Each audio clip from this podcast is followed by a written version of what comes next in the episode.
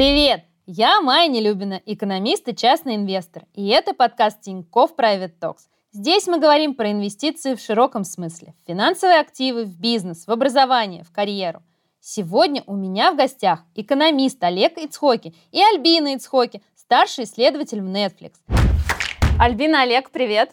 Привет, Майя. Привет, Майя. Я решила серьезно подготовиться, соответственно, изучила сайт, э, ну, страничку, да, на э, университете Принстона, твою, Олег, и посмотрела последние публикации. Что ты самого интересного для себя э, понял про обменные курсы, э, работая над этой темой? В целом, почему тема обменных курсов меня интересовала с самого начала – что обменные курсы очень сложно моделировать. Это а, была одна из тем, которая а, мы в экономике это называем загадками. По-английски это puzzles. Это то, что относительно наших моделей мы не можем понять, то, как устроены а, данные. Когда мы смотрим на мир, мы понимаем, что наши модели просто плохо соотносятся. И вот все, что касается обменных курсов, наши модели достаточно плохо описывают.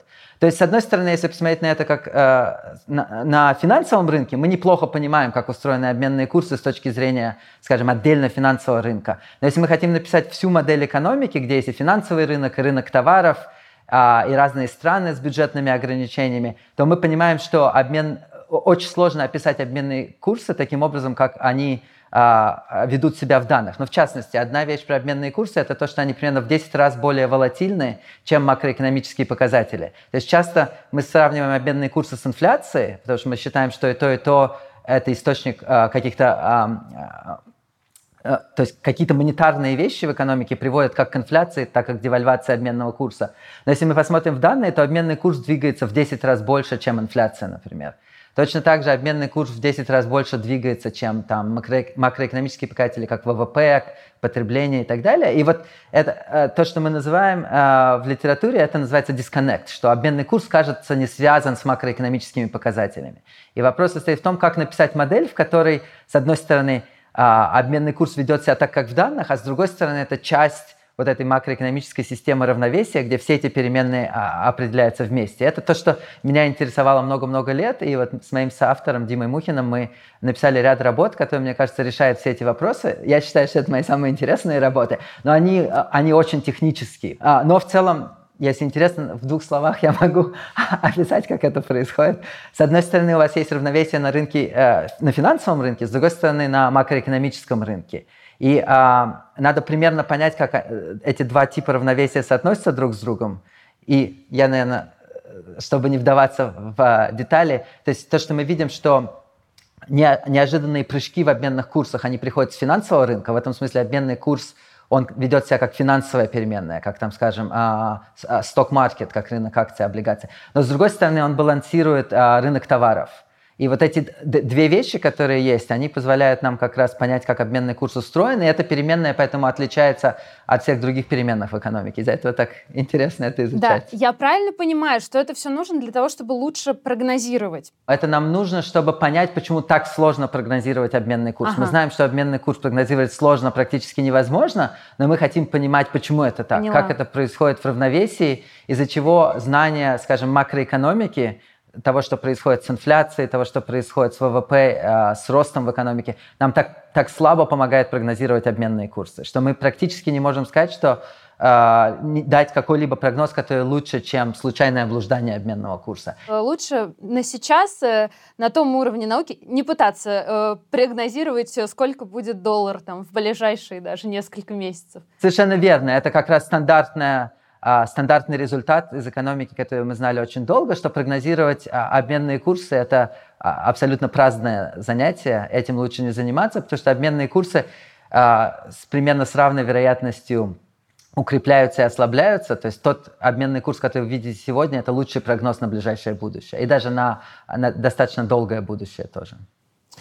И тогда у меня вытекающий вопрос. Многие люди в России предпочитают хранить э, деньги в валюте, да, и все время волнуются, когда им надо поменять деньги, вот сейчас, завтра, послезавтра, что же делать, бежать в обменник, не бежать. Что ты можешь им посоветовать? Можешь ли? Ну, тут надо понимать, что а, хранение денег в любой валюте запряжено с риском, потому что обменные курсы двигаются и двигаются сильно. В этом смысле, какой бы вы выбор ни сделали, сделали, вы берете на себя риск. А, и а, в этом смысле самое лучшее решение – это планировать то, а, в какой валюте будут расходы в ближайшем времени. Да, то есть если ваши расходы сконцентрированы в рублях, то, соответственно, какую-то сумму денег надо держать в рублях, потому что это то, что позволяет а, застраховаться от движения обменных курсов – ну, в связи с тем, как устроены расходы. В долгосрочной перспективе часть расходов, видимо, скоррелирована с тем, насколько а, будет дорогой или дешевый рубль, насколько там подорожает доллар и евро. И в этом смысле долгосрочные сбережения надо тоже а, делать, исходя из корзины потребления или там корзины инвестиций, да, в какой валюте вы а, будете это делать. В большинстве стран мира люди потребляют в той валюте, в которой они получают зарплаты. И в этом смысле им не нужно хранить а, деньги в других валютах. То есть если ты получ... если вот мы живем а, в Лос-Анджелесе, наши расходы и доходы они в долларах, и поэтому нам не надо сильно об этом заботиться. Но, видимо, в России это сопряжено с тем, что достаточно большая часть потребительской корзины, она а, состоит из импортных товаров для многих людей или там сопряжена с поездками за границей. И в этом смысле вот эта часть а, потребительской корзины, которая более стабильна в валюте, ну, соответственно, пропорциональная доля сбережений должна быть, видимо, в этой валюте, чтобы как раз гарантировать а, а, ну, это вот то, что называется хеджированием в экономике. Вы фактически хеджируете свою потребительскую корзину, а, распределяя свои сбережения по тем валютам, в которых вы фактически тратите. Вот. Но при этом, что очень важно понимать, что, например, когда вы берете кредит в банке, то кредит можно тоже в разных валютах взять. И вот когда вы берете, например, кредит на покупку дома в иностранной валюте, то вы э, вместе с этим э, берете на себя большой риск. Возможно, процентные ставки низкие в иностранной валюте, но при этом, когда у вас большой кредит в валюте не в той, в которой вы зарабатываете деньги в будущем, это, это существенный риск.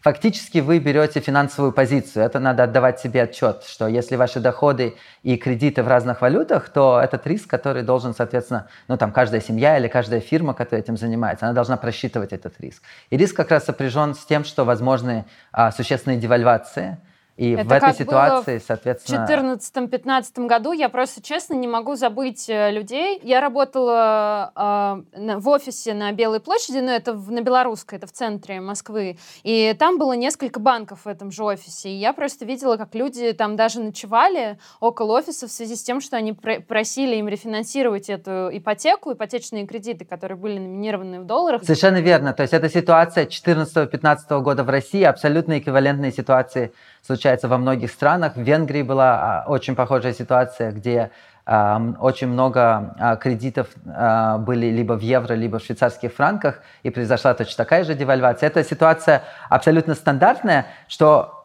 э, очень примечательно про Россию, что предыдущие, сколько, 13 или 14 лет э, курс рубля был очень стабильный, и люди к этому, конечно же, привыкли, потребители привыкли к тому, что курс не двигается сильно, и вот э, когда он так неожиданно в, в конце 2014 года подвинулся, это как раз привело к такому колоссальному кризису. Но так или иначе, даже когда кризис, э, когда курс стабилен в течение многих лет, когда вы берете кредит в иностранной валюте, вы берете на себя риск, а, который может вот таким образом обратиться во время девальвации в, а, ну, в такую сильную кризисную ситуацию. Альбин, я знаю, что ты работаешь в Netflix. А, и для многих это компания мечты. Особенно, мне кажется, для многих людей из России, для которых это такая вот американская мечта. А, как ты туда попала? Я занималась маркетинговыми исследованиями, то есть исследованием потребителей. Вот. И я через 8 лет я решила, что мне, я уже доросла до достаточно большой позиции, у меня была большая команда, вот, все было прекрасно. Но мне как-то надоело этим заниматься, и я решила уйти вот, и я ушла, и 3-4 года я не работала, и в основном занималась детьми. У меня была тогда одна дочка, а потом у нас родился э, второй сын, вот, и это было очень классно, и Олег, как профессор, каждые 3-4 года в Америке ты можешь брать sabbatical год, когда ты, в принципе, не должен работать в своем университете, ты можешь ездить а, и преподавать, или не преподавать, а просто жить и работать в другом университете. Вот. И один год мы жили так в Чикаго, а вот, вот этот год мы пожили в Стэнфорде, то есть рядом со Стэнфордом, и Олег там был как бы visiting профессор, то есть профессор на год. Вот. И как только мы туда приехали, буквально через месяц, а у меня на тот момент было... Сколько было Лизе? А, семь. Леви было два, а Лизе было семь. Ну, Леви было, моему младшему было полтора, то есть я еще с ним, там мамаша, вот, и, э, и Лиза постарше, вот. То есть я вообще не планировала работать, я, мне было очень хорошо, вот. А,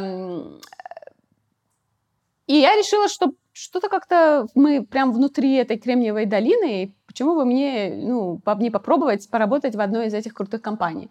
При этом на тот момент у меня не было совершенно никакого опыта работы в тех или там в медиа, или, ну, как бы я никогда не работала в этой сфере. Вот, и я просто села в один вечер, через там месяц, наверное, после того, как мы приехали, и подалась в, пять разных компаний, нет, Netflix там не было, то есть я подалась там Google, Facebook, э, по-моему, Apple, Uber. Tesla, Uber, что-то такое, вот. Подалась, забыла, и а, я большой фанат Netflix уже там с момента DVD, когда у них они посылали красные конвертики. И вот, и я начала что-то в своем блоге, там, фотографии что-то вешать. И обычно я, когда вот делаю какую-то рутинную работу, я включаю какой-то бэкграунд Netflix. И я включила, включаю Netflix, и тут у меня мысли такие, что Netflix классная компания, я их очень люблю, ну вот бренд, да, и я думаю, а где же они находятся? Вот я сразу же послала только что резюме и обновила, чтобы не послать. Я подалась за буквально пять минут, и через две недели мне позвонил мой вот э, будущий босс, и через, пару, через месяц, через два я начала там работать. То есть это такая... В Netflix эту историю тоже очень любят, потому что это очень редко случается, что вот так вот человек как бы практически с улицы просто взял и пришел в Netflix без опыта, вообще без всего, но просто вот так вот э, из-за того, что так любит этот бренд, он попал внутрь компании. А что тебе нравится больше всего в твоей работе сейчас? А Netflix очень уникальная компания именно из-за своей культуры. Она очень, а, мне кажется, необычная ну, в мировом масштабе, но даже внутри Кремниевой долины, даже вот внутри компаний, которые очень передовые и пытаются как бы дать работникам а, такую классную культуру, где можно вот весь свой талант и потенциал а, использовать, они именно даже там очень необычные именно из-за своей культуры, которая называется у нее разные названия, но freedom and responsibility — это как бы свобода и ответственность. Когда тебя нанимают, а нанимают тебя очень долго, то есть я там проходила, не знаю, там 12-14 интервью, там очень долго там всякие а, а, презентации, там тестируют тебя и так далее. Но когда тебя уже наняли, а, тебя, тебе дают полную свободу делать то, что ты хочешь. Тебе не нужно никакие там подписи собирать, или ты там принял решение, тебе не нужно там спрашивать, а все ли согласны, да. Вот если твои решения, вот у тебя какая-то сфера влияния, ты полностью ею как бы заведуешь, да, и а, эта полная свобода идет, конечно, с ответственностью. То есть, если ты делаешь какие-то крутые проекты, это классно, но если ты делаешь все время как не крутые проекты, все время у тебя а, проблемы, то значит, как бы эти проблемы твои, и ты не можешь это, их на кого-то скинуть и сказать, ну мне вот начальник сказал, что нужно так делать, или мне кто-то там подписал. То есть это вот ты полностью принимаешь эти а, решения, и за них ты полностью ответственен.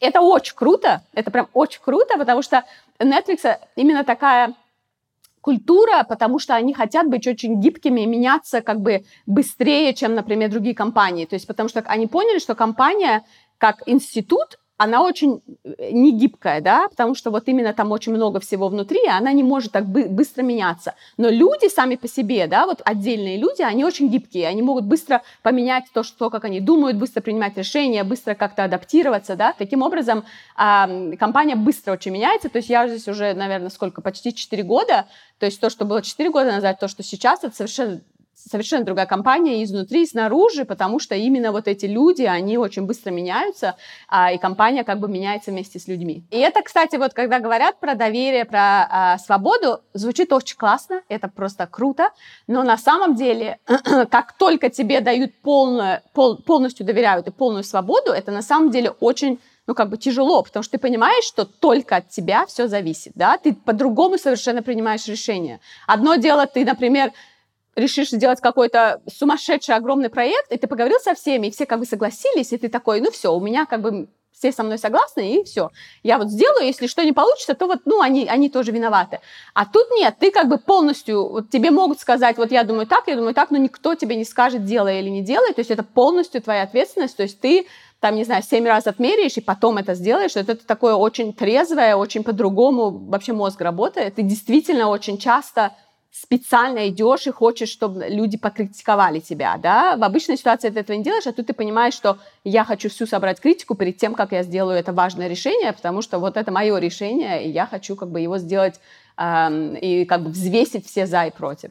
То, что Альбина описывает, это ровно как устроена академическая среда. И в этом смысле то, что многие компании Силиконовой долины сделали, э, и они основаны многими людьми, которые учились на PhD, они воссоздали а, такую среду, университетскую среду а, научных исследований, экспериментации, где, а, например, у меня тоже нет никакого начальника. У Альбины формально есть начальники, но она не должна получить от них разрешение а, на, на, на свои проекты. Точно так же у меня в моей работе. Я делаю проекты на свой страх и риск, это полностью мои проекты. Мои статьи, это как бы, они мало имеют отношения, так сказать, к университету, в котором они сделаны, это результаты моей работы. У э, Альбины немножко по-другому, потому что это все, все равно результат компании, но так или иначе видно, кто какие проекты совершает в компании. А вы вместе никогда не хотели поработать? Мне пришлось бы подчиняться, видимо.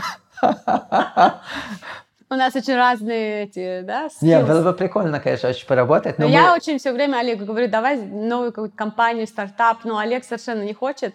Вот, а он обожает свою работу и хочет заниматься наукой всю жизнь. Такой неожиданный поворот. А какая ваша, вы считаете, а, главная инвестиция в жизни? В каком плане? Когда мы умрем, что после нас останется? Ну, конечно, наши прекрасные дети. А, а... И работа. О, Олег такой, работа и статьи. Да, Олег, что важнее, статьи или дети как инвестиции? Одинаково важно. Одинаково важно. Ну, это... Я помню, Олег а, рассказывал... Для меня, конечно, да. Олег рассказывал, что дети самая выгодная инвестиция. Да? Правильно я помню? Да, да, нет, ну я хотел даже две вещи сказать, что каждая статья – это как ребенок.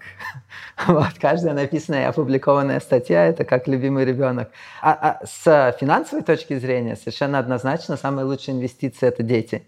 Здесь нет никакого сомнения. Вот, и а, а, единственное, что никто другой, кроме вас, не может а, инвестировать в ваших детей, поэтому это инвестиции, которые делают родители. Но с точки зрения отдачи на эти инвестиции, а, любой доллар, потраченный на а ребенка сейчас, он, а, конечно, приносит самый, самую высокую доходность по сравнению с любым а, финансовым активом. Проблема состоит в том, что а, это, это, это, эту доходность не родителям собирать потом, а это, она превратится в наслаждение, счастье детей. Да? То есть в этом смысле ну, и требуется, да, требуется альтруизм, чтобы родители могли впитывать а, а, ну, вот, то наслаждение, которое дети будут иметь в, в дальнейшем, когда они вырастут, а, а мы будем как бы лицезреть, наблюдать а, это и получать от этого удовольствие. То есть в этом смысле здесь нельзя создать финансовый рынок для этого, но с точки зрения отдачи, если ее как-то можно было бы померить, то, конечно, все инвестиции, которые ты делаешь в детей, как, особенно до 10 лет, а, они потом окупаются колоссальным образом. В Америке довольно дорогостоящее образование. А, вы задумывались уже над образованием детей и копите ли вы на него? Ну да, это совершенно верно. То есть, а, а, причем образование не только университетское, но даже а, школы, детские садики, все это стоит очень много. У нас трое детей, поэтому это как бы это, наверное, основная строчка наших расходов вообще. А, жилье и, значит, образование детей – это то, на что уходит почти большая часть расходов. Важно понимать, в принципе, что здесь можно взять кредит на образование. Если, если ребенок когда он поступает в колледж здесь, это должно быть достаточно сознательное решение не только родителей, но и э, ребенка, студента будущего. Он должен понимать, что это очень серьезное финансовое решение, то есть э, там оплатить полностью колледж, это может стоить э, а, 200-300 тысяч долларов. Вот. При этом можно поступать в, скажем, государственные университеты. Во многих штатах они намного дешевле стоят.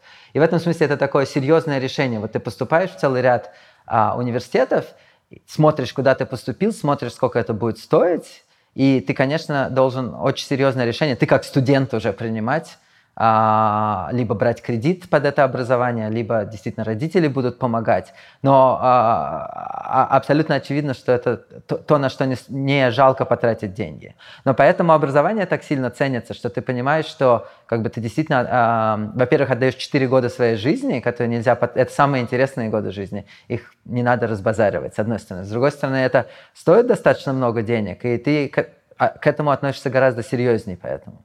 Вот, мне кажется, что это как раз правильное устройство. Другое дело, можно обсуждать, что это становится слишком дорого для большого количества семей, и государство, возможно, должно помогать в какой-то момент.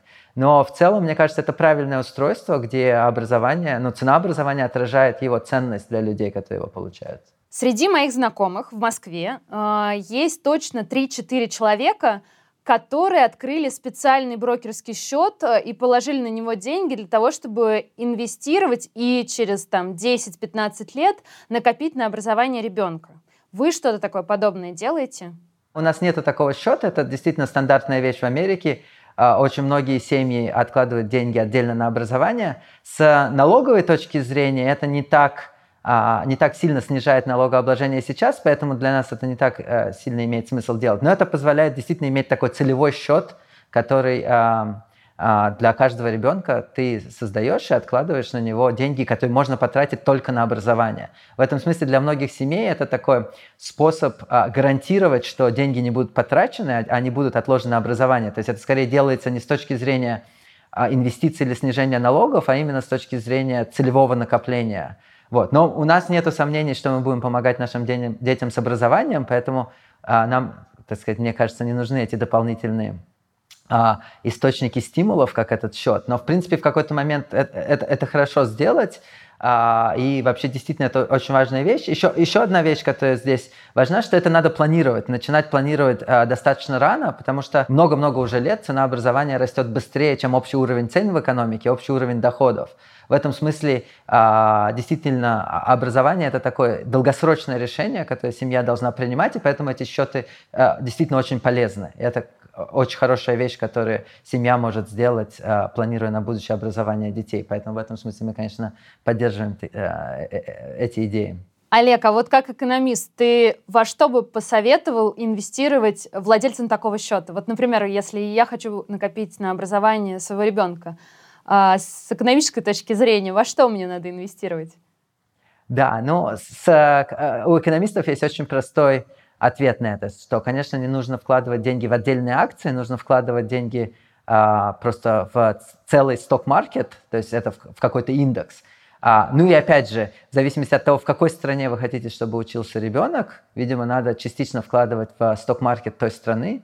А, конечно, проблема состоит в том, что во многих странах а, рынок ценных бумаг недостаточно сильно развит, вот. Но в Америке рынок ценных бумаг – это совершенно стандартная вещь, в которую люди вкладывают. Если у них, так сказать, есть, э, как это называется, mutual funds, это хедж-фонды или паевые фонды, то можно просто выбрать фонд, который вкладывает в индекс э, рынка ценных бумаг. Это либо там будет либо S&P 500, либо это будет Dow Jones – и вы просто вкладываете, вы решаете, какую долю своего портфеля держать в рынке ценных бумаг, а какую долю портфеля держать в облигациях. Просто нужно выбрать э, э, степень риска, который вы хотите себе позволить. Если у вас горизонт планирования больше 10 лет, то можно, соответственно, большую долю риска себе позволить, то есть вкладывать целиком в рынок ценных бумаг. По мере того, как горизонт а, инвестиций приближается, когда нужно будет тратить на что-то, то можно потихоньку снижать риск и вкладывать меньше в ценные бумаги и чуть больше в облигации или в какие-то более надежные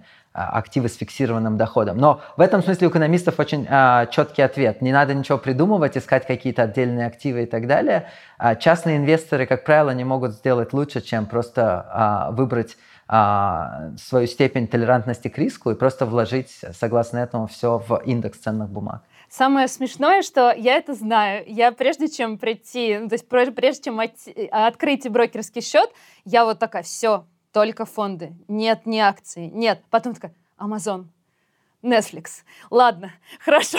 ну, то есть это очень трудно себя в этом смысле сдерживать. Это первая часть. А вторая, а, сейчас рынки мировые Э, на высочайших уровнях, да, и мне, например, страшно вот сейчас прямо купить э, фонд, который инвестирует в индекс S&P 500, например, да, вот что ты на это скажешь? Вы совершенно верно говорите. Вот все компании, которые вы назвали, скорее всего, у них будет все хорошо. Туда можно там добавить и Google, и Tesla. Скорее всего, у этих компаний будет все хорошо, но это уже отражено в текущей цене этих компаний. И вот, как вы говорите, это отражено уже в S&P 500, он находится на очень высоких уровнях. То есть тот факт, что мы ожидаем, что в экономике в ближайшее время все будет хорошо, у этих компаний все будет хорошо, уже отражено в текущих ценах. Поэтому в этом смысле нельзя как бы сильно опередить рынок и вложиться до того, как э, весь рынок получил информацию. У, у рынка уже есть информация. Скорее всего, у него больше информации, чем у каждого отдельного инвестора, поэтому об этом лучше просто не задумываться и просто знать такую простую статистику, что в среднем а, на долгих промежутках времени рынок акций, ну, по крайней мере, в Америке, рос на 5, 6, 7% в год. Это доходность, которая выше, чем на любые альтернативные источники а, инвестиций, которые доступны частным инвесторам. Другое дело, что в каждый отдельный год рынок может упасть на 15%, либо вырасти на 15%. У рынка огромная волатильность. Вот. Но если ваш горизонт инвестирования 10 лет и больше, то это вас не должно заботить, на каких уровнях а, рынок находится сейчас. Вы просто вкладываете туда свои деньги и забываете до того момента, когда вам нужно, соответственно, либо а, поменять степень а, риска в портфеле, либо вы, вынуть деньги и вложить их в, там, я не знаю, в, на, на, а, тратить, начать на пенсию, либо в образование детей. У нас есть пенсионные сбережения, и мы просто их вкладываем на портфель, э, у которого там горизонт выхода на пенсию в 2055 году, скажем, этот портфель, который имеет ну, достаточно много рисков в нем, то есть фактически вложен целиком в ценные бумаги. А акции Netflix у вас есть? А, у нас э, каждому работнику дают какой-то процент. Вот они у нас есть. То есть можно сказать, что Альбин, ты инвестор Netflix тоже в какой-то степени. Я знаю, что вы оба учились в МГУ. И МГУ это, ну, для меня лично, да, МГУ был таким вузом, в который мне было страшно поступать. Как вы решились туда поступить, и не страшно ли было вам?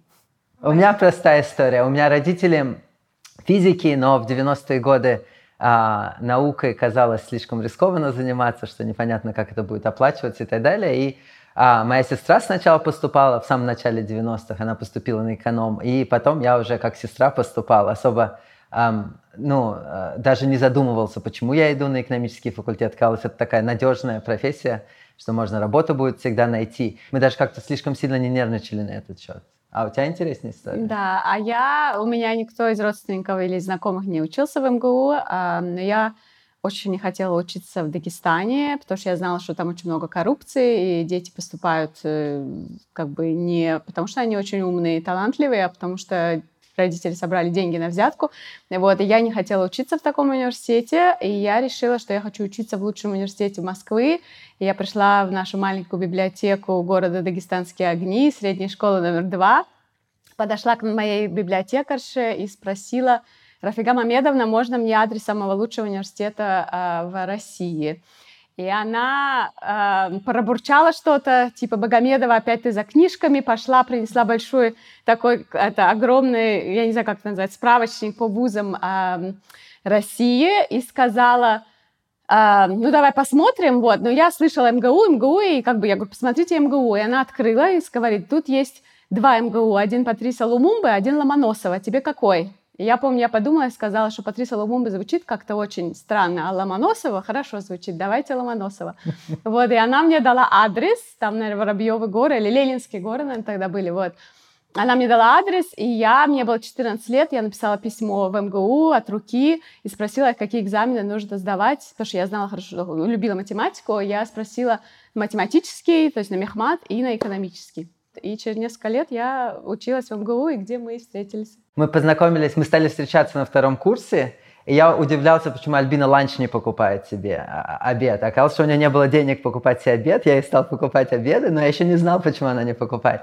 И вообще так оказалось, Он что... Он думал, что я на диете, наверное. Да, да, да, я думал, что она худеет постоянно. Вот. И а, оказалось так, что Альбина из очень бедной семьи, и, а, ну, в принципе, вообще а, не всегда было отлично с едой у них, когда она поступала. Но все соседи, когда она поступила в МГУ, думали, что вот Магомедовы, они экономят на еде, но скопили на взятку, чтобы Альбина поступила в МГУ. Олег, насколько мне известно, э, поступил э, в Российскую экономическую школу, а потом э, на PhD, соответственно, в, в Америку. Как ты решилась за ним переехать? Олег, когда подавался в университет на PhD, он мне даже об этом не говорил, а мы уже встречались лет пять, наверное, вот, и он просто, как бы, мне кажется, на слабо или как-то зачем подавался, просто потому что, ну вот, э, он хорошо учился в РЭШ, и а, там, в принципе, считалось, если хорошо учишься в РЭШ, то твоя дорога потом идти PhD в университет а, лучшие в мире, Вот, и он как-то подался, наверное, сам тоже не думал, что возьмут или вообще, что будет дальше. Вот, а, я про это ничего не знала, и как я узнала про это, когда мы сидели в его а, э, квартире родителей Олега, и там на его комната, вот, я сидела там что-то на кровати, на, на компьютере, нет, компьютера не было, но что-то там делала, какое-то домашнее задание, а Олег сидел со своим компьютером, и тут он начал чуть ли не ругаться матом и говорит, боже мой, что мне делать? И я, и я испугалась, я подумала, что-то случилось ужасное. Я говорю, что случилось? И он говорит, меня взяли, меня взяли. Я говорю, куда тебя взяли? Вот, и оказалось, что его куда первое место? А, Принстон? Да, где-то в конце февраля пришел имейл от моего будущего коллеги 10 лет спустя от Боана Ре, я помню прям этот имейл, это знаменитый вот. экономист. И э, тогда, я, тогда я узнала, что Олег, оказывается, подавал с PhD. Я помню, тогда сказала, ты что, с ума сошел? Какая Америка? Куда мы поедем? Я работаю, я учусь, что вообще мы будем делать? Вот, и в течение на недели пришли письма из всех остальных четырех университетов, его взяли везде, и мы поняли, что, ну, как бы нельзя не ехать. А, ну, и я помню, что единственная моя мысль, моя мысль была, потому что к тому моменту я все равно не знала английского, я подумала, ну вот выучу английский наконец, вот будет тяжело, будет плохо, но я выучу английский, вот для меня это было такой какой-то мир, который я вообще не знала, что это такое, но там все говорят по-английски, и вот у меня будет шанс э, научиться этому языку, и, конечно, было тяжело, потому что я тогда еще училась в магистратуре МГУ, я работала уже в компании Эльси Нильсон уже несколько лет, то есть э, как-то и друзья, родственники все в России, то есть это как бы и как декабристская жена, просто ехать за мужем в неизвестность, в чужую страну, в чужой мир. Вот, вот так вот, вот так вот это случилось. Но мы еще не были женаты тогда. А, и мы поженились, да. Вот Олег говорит, что он из-за этого только и поженился, да? Или... Нет, ну, мы, мы, мы приняли решение, что будет проще ехать так. Нам сколько лет было? Нам было 21 год тогда. 23. 21 или 22. Нет, а, ну 2004 да, ну да, год. Да, да. И а, мы, конечно, так рано жениться не планировали, но уж раз если Уезжать. Я планировала, Олег не планировал. Вот. А, но Олег уехал. В итоге мы решили, что я не буду бросать магистратуру, потому что у меня остался еще год магистратуры учиться. И он уехал на первый год в Гарварде, он учился и жил в общежитии там, а я жила в Москве, и у нас такой был, как это называется, long distance relationship, когда мы каждый день звонили друг другу. И потом через год мы поженились и уже уехали вместе. У меня висели фотографии Альбины в комнате, и ко мне все мои э, заходили однокурсники в комнату в общежитии говорили, не может быть, что у тебя такая красивая девушка. Когда вы переехали, вам, наверное, же было ну, тяжело, потому что это другая страна, другая культура. А как вы поддерживали друг друга и как организовывали финансы? Потому что тоже вот в 21 год это так, дисциплину пришлось поддерживать, наверное. Мне было легко, потому что я учился. И у него а, была стипендия. Да, и стипендия на PhD достаточно большая, что, в принципе, нам... Э, я накопил достаточно много денег первый год, когда я жил один, и уже когда мы жили вместе, у нас не было финансовых проблем, на самом то деле. Стипендия, чтобы люди понимали, сколько у тебя было? Типа 30 тысяч долларов 30 тысяч долларов в год, да. 30 тысяч долларов в год, то есть это... Из них половина да. уходит на жилье, а другая половина остается, ну, скромно, по-студенчески а, ну, по сравнению с тем, как мы жили в России, мы довольно-таки комфортно жили после, после того, как я начал учиться. Да, Но Альбине потом... было сложно, потому что у нее как раз первые шесть месяцев не было почти никакого занятия. Да, и мне, ну, первые, это вот, мне кажется, все, кто хочет уезжать, особенно если вы уезжаете не по учебе своей, а вот с партнером уезжаете, это очень сложно, потому что у вас как бы, ну, вы все бросаете, и у вас ничего нет. А, и особенно если вы языка не знаете. Было очень сложно, я каждый день практически плакала и говорила Олегу, давай уедем. Олег э, иногда говорил, да, давай уедем обратно, вот, либо успокаивал меня, вот. И потом, ну, это было, наверное, супер тяжело первые месяца четыре, но, но я уже, как только приехали, я подалась на, это называется job authorization, чтобы я могла работать на этой визе как партнер, вот, и как, как э, супруг, вот, и мне эта, эта карточка пришла, наверное, месяца через четыре, и я потом сразу автоматически начала просто очень активно искать работу. Но я должен рассказать, да, что Альбина приехала в Америку, не говоря по-английски вообще, то есть она могла писать и читать, но она не могла заказать еду в ресторане, и я ее заставлял, когда мы приходили в ресторан, и говорил, сегодня еду заказываешь ты, иначе мы уйдем голодными. Мы сидели, вот, и к нам приходил официант, и Олег говорил мне по-русски, говори. И я говорила, не буду говорить, сам говори. Он говорит, говори, нет, ты говори. И вот мы как бы друг с другом говорим, официант ничего не понимает, стоит рядом и говорит, guys, do you have a minute? Do you need a minute? И Олег такой, нет, нет, нет, она сейчас закажет. И я говорю, нет, не закажу. В итоге официанты думали, что мы просто чокнутые, и мы не говорим. В итоге Олег сдился, заказывал сам, а я гордая молчала и не говорила ни слова. Ну, и надо рассказать, как Альбина искала работу. Она при этом Альбина, у нее есть талант готовиться к интервью, и она, значит, заучивала фразы на английском, которые она будет говорить на интервью на работу. Вот, и, значит, вот в какой-то момент ее интервьюировал человек, который, как мы потом поняли, просто жалился над ней, потому что у него были русские корни когда-то, и взял ее на работу. Вот, это ты можешь поподробнее рассказать. Но потом, через несколько лет, ты стала его начальником, правильно? Ну да, нет, он просто, мне кажется, еще везет, когда, например, МГУ, в Америке это МГУ, ой, то есть в России это МГУ, все знают. В, в, здесь как бы abbreviation это MSU, да, Moscow State University. И когда те, ты говоришь MSU, то сразу думают, что это Michigan State University. Вообще никто не знает, что такое Moscow State University и насколько это как бы крутой университет, в принципе. Вот. А, но этот человек, у него что-то, он знал про Россию, и он просто видел все Олимпиады выигранные, там, МГУ, медали и так далее. И он, помню, посмотрел и сказал, что, наверное, ты умная, но вот как-то сложно это понять, потому что языка-то нет, говорить ты особо не умеешь. Вот, ну, мы тебя возьмем, и меня вот наняли на супер такую низкую, самую низкую позицию в компанию. Какие университеты вы бы посоветовали людям, которые сейчас, например, в России думают, а, куда отдать ребенка учиться в США? Это хороший, кстати, вопрос, потому что у меня у сестры э, сын тоже сейчас об этом думает, и мы как раз очень много говорили с ним и с его мамой про это.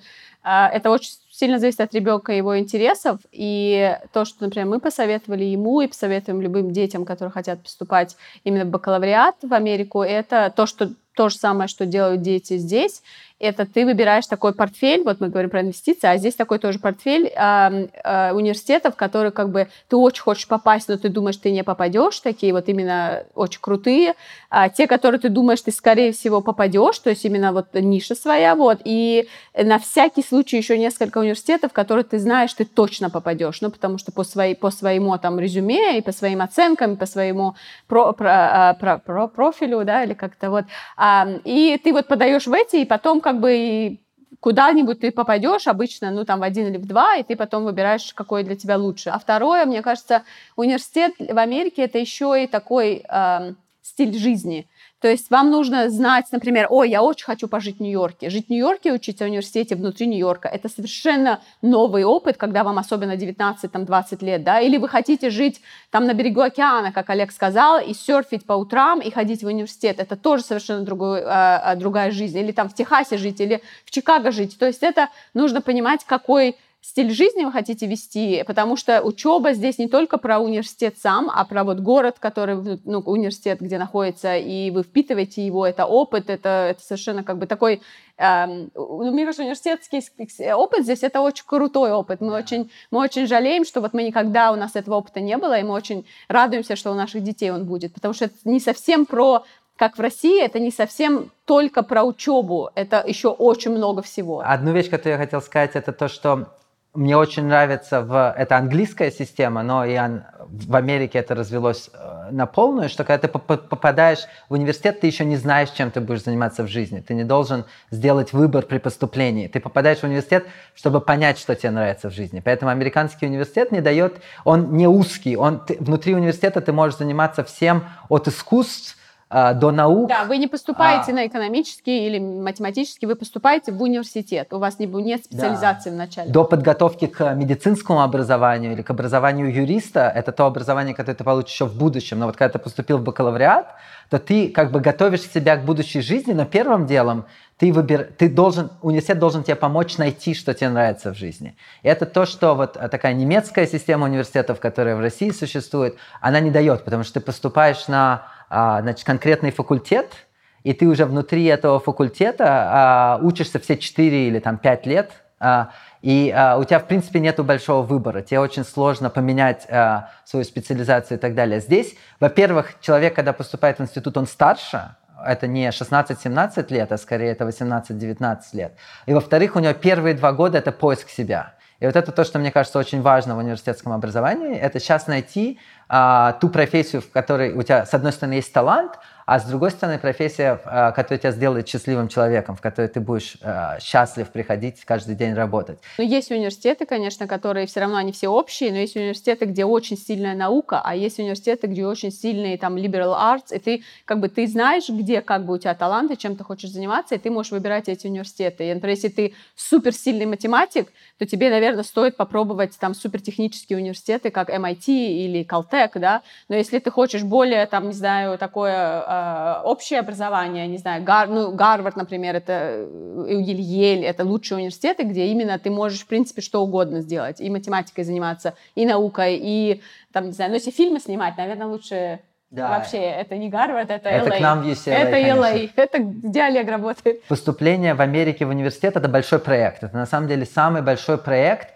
именно школьника, студента, да, он должен понять, какой университет ему подойдет. Это не совсем... В России вот понятно, да, что есть МГУ, есть, видимо, МГИМО, есть физтех, есть Высшая школа экономики. Это институты, которые у всех на слуху. В Америке, как правило, очень маленькому количеству детей, очень маленькой доли детей получается поступить там в Гарвард, Йейл, Принстон, Стэнфорд. В этом смысле поступление в университет – это большой проект поиска того, что тебе подходит, под, под твой ритм жизни, по, как, как вот среда, именно то, что Альбина говорила, городское это будет образование, или это будет образование там в глуши, в маленькой деревне, где все сфокусировано на университетской среде, весь город как бы э, существует из-за университета. И это тот выбор, который действительно нужно сделать. Э, вот ребенок вместе со своими родителями должен сесть за компьютер и, значит, провести большое количество часов подбирая университет себе, вот как он подходит. Понятно, что у всех на слуху это там, я не знаю, Гарвард, Йейл, Принстон, Стэнфорд, это считается топ-университеты.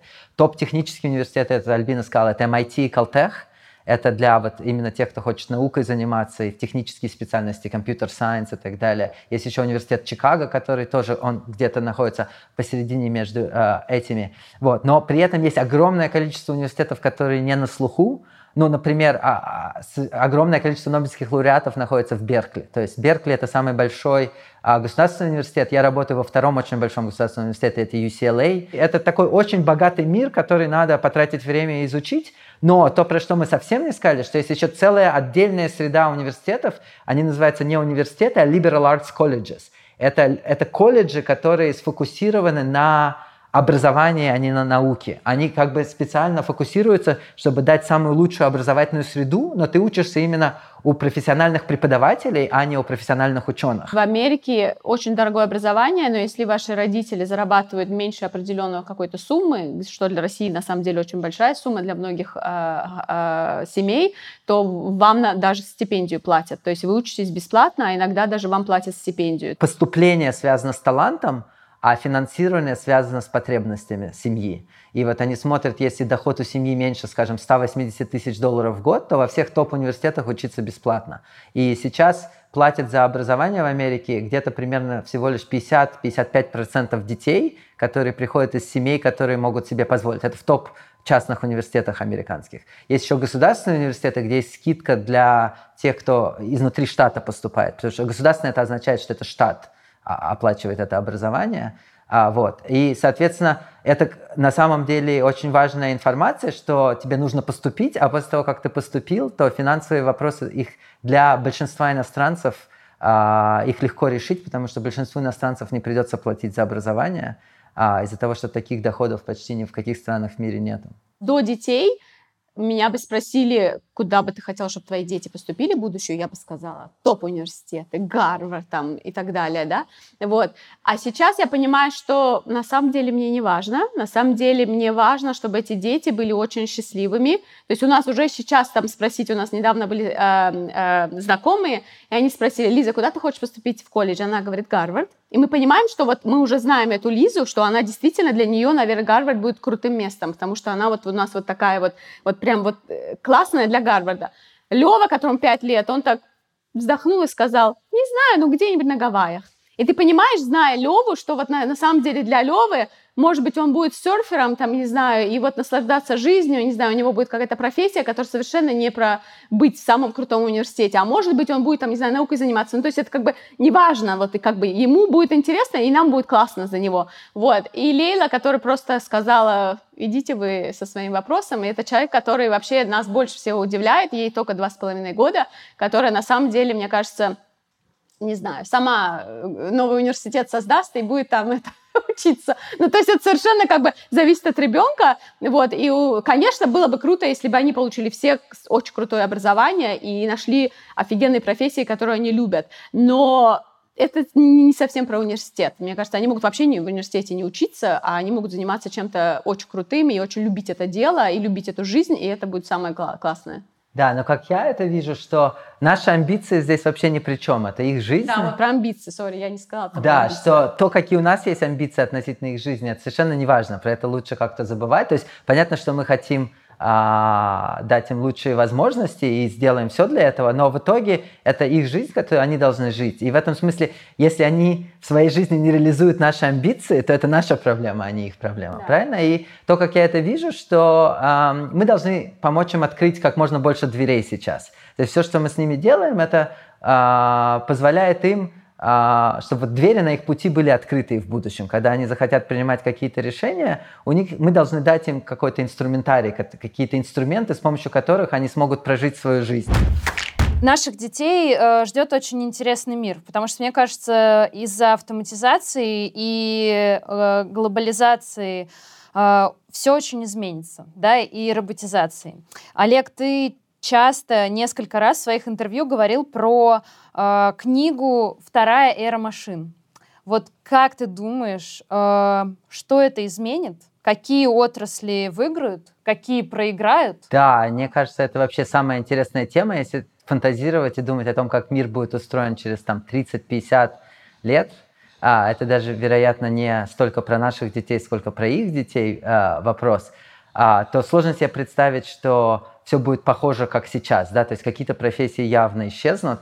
А, и, а, ну вот самый факт, который меня больше всего а, впечатляет, это, например, что все промышленное производство сейчас в развитых странах, доля занятости в промышленном производстве порядка 10-12%.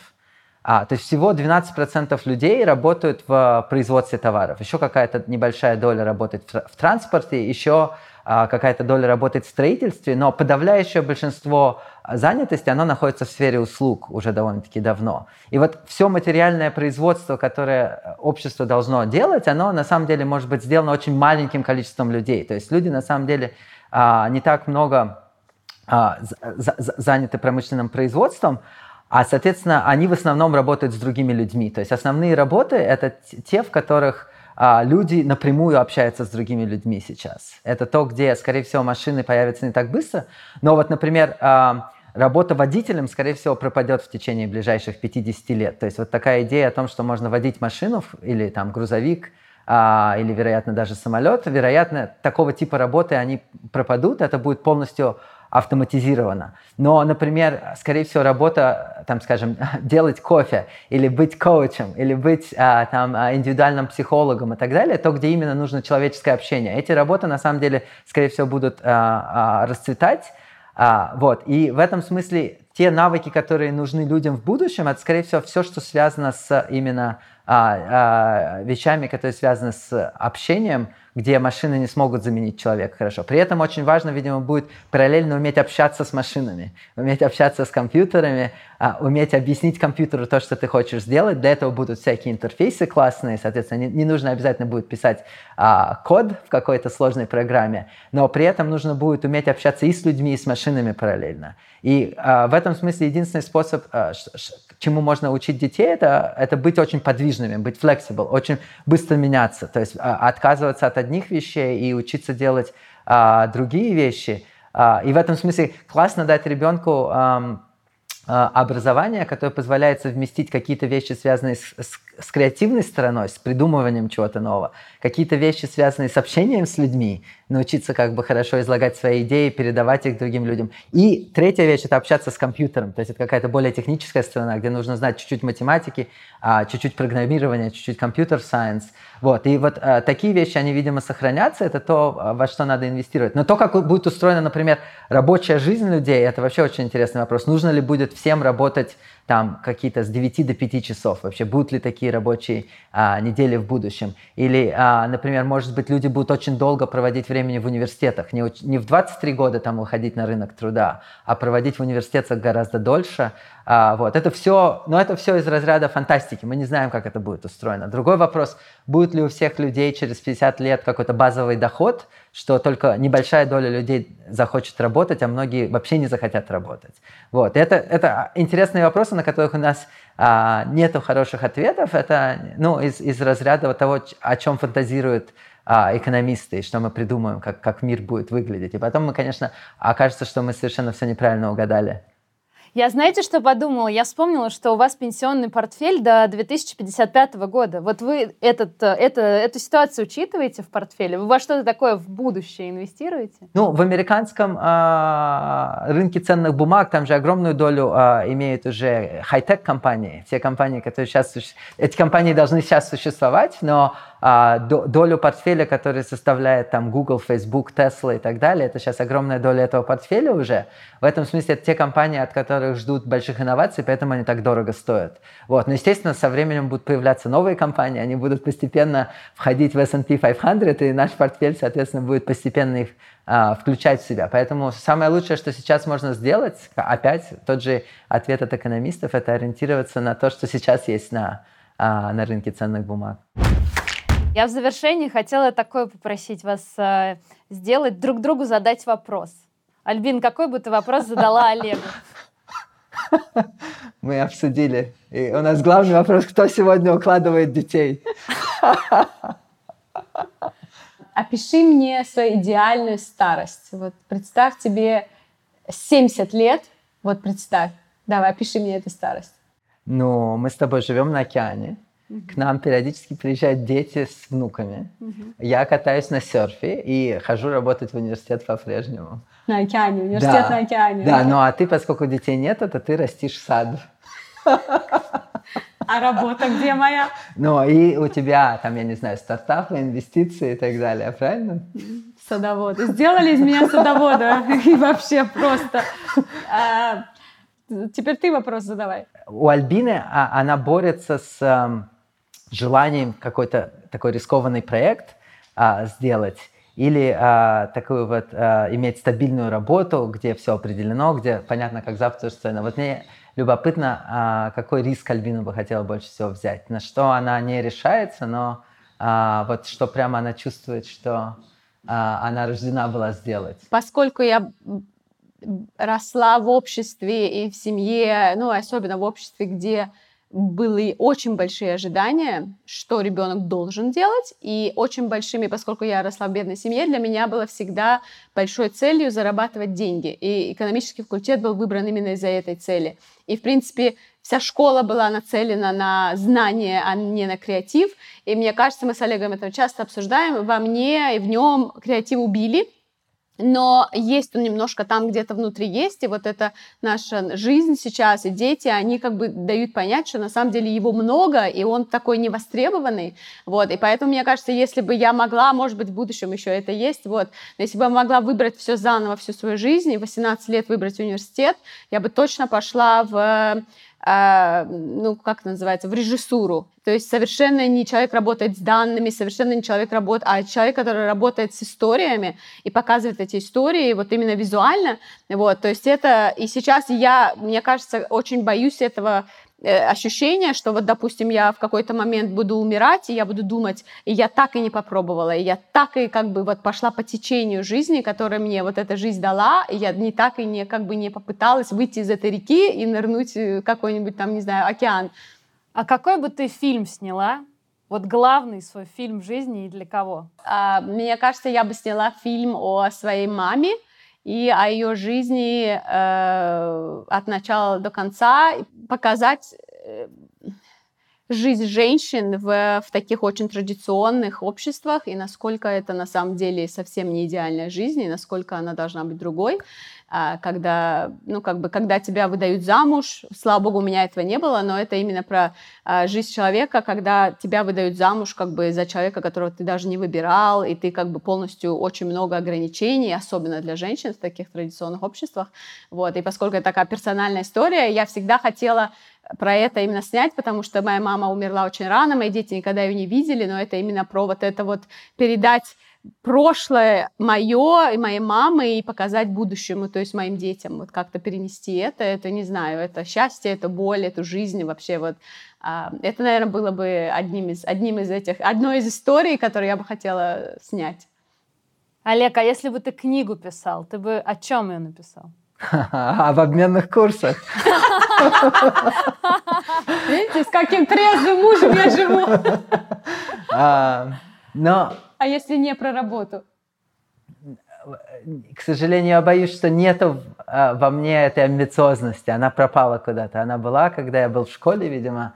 А, и вот так написать а, не документальную, а художественную книгу, я не уверен, что у меня хватит сил на это. Ну, кстати, одна вещь, которая потрясающе интересна, которую я всегда ищу в книжках, которые я читаю. Я, я много читаю популярных книг про естественные науки, про там, химию, физику, биологию, а, но что больше всего меня интересует в этих книгах, это как устроен креативный процесс, как а, происходили какие-то открытия научные, о том, как, как, сколько случайностей на пути научных открытий, как люди начинали с неправильных идей, как значит, какие-то идеи, которые казались тупиковыми, потом оказывались правильными, как идеи, которые казались правильными, а, приводили а, не туда. И вот как все это приводило к важным научным открытиям, особенно в естественных науках, в химии, физике, в биологии. Очень интересная книжка а, про это, это книжка Джима Уотсона, о том, называется Double Helix, о том, как происходило открытие ДНК, как сразу много научных команд над этим работало.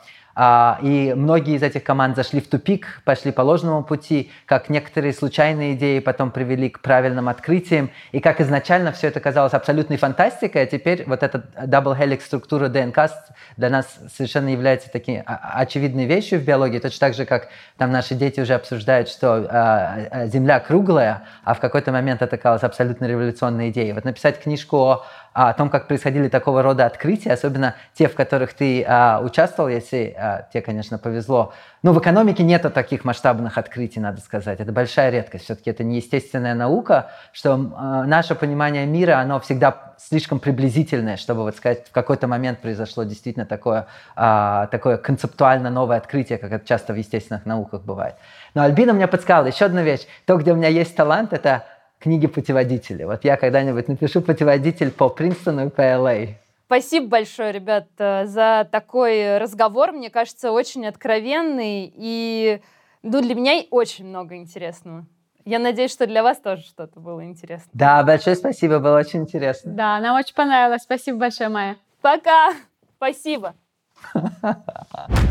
Друзья, если вам понравилось, подписывайтесь на нас – ставьте оценки и рассказывайте о нас друзьям. Нам это очень важно.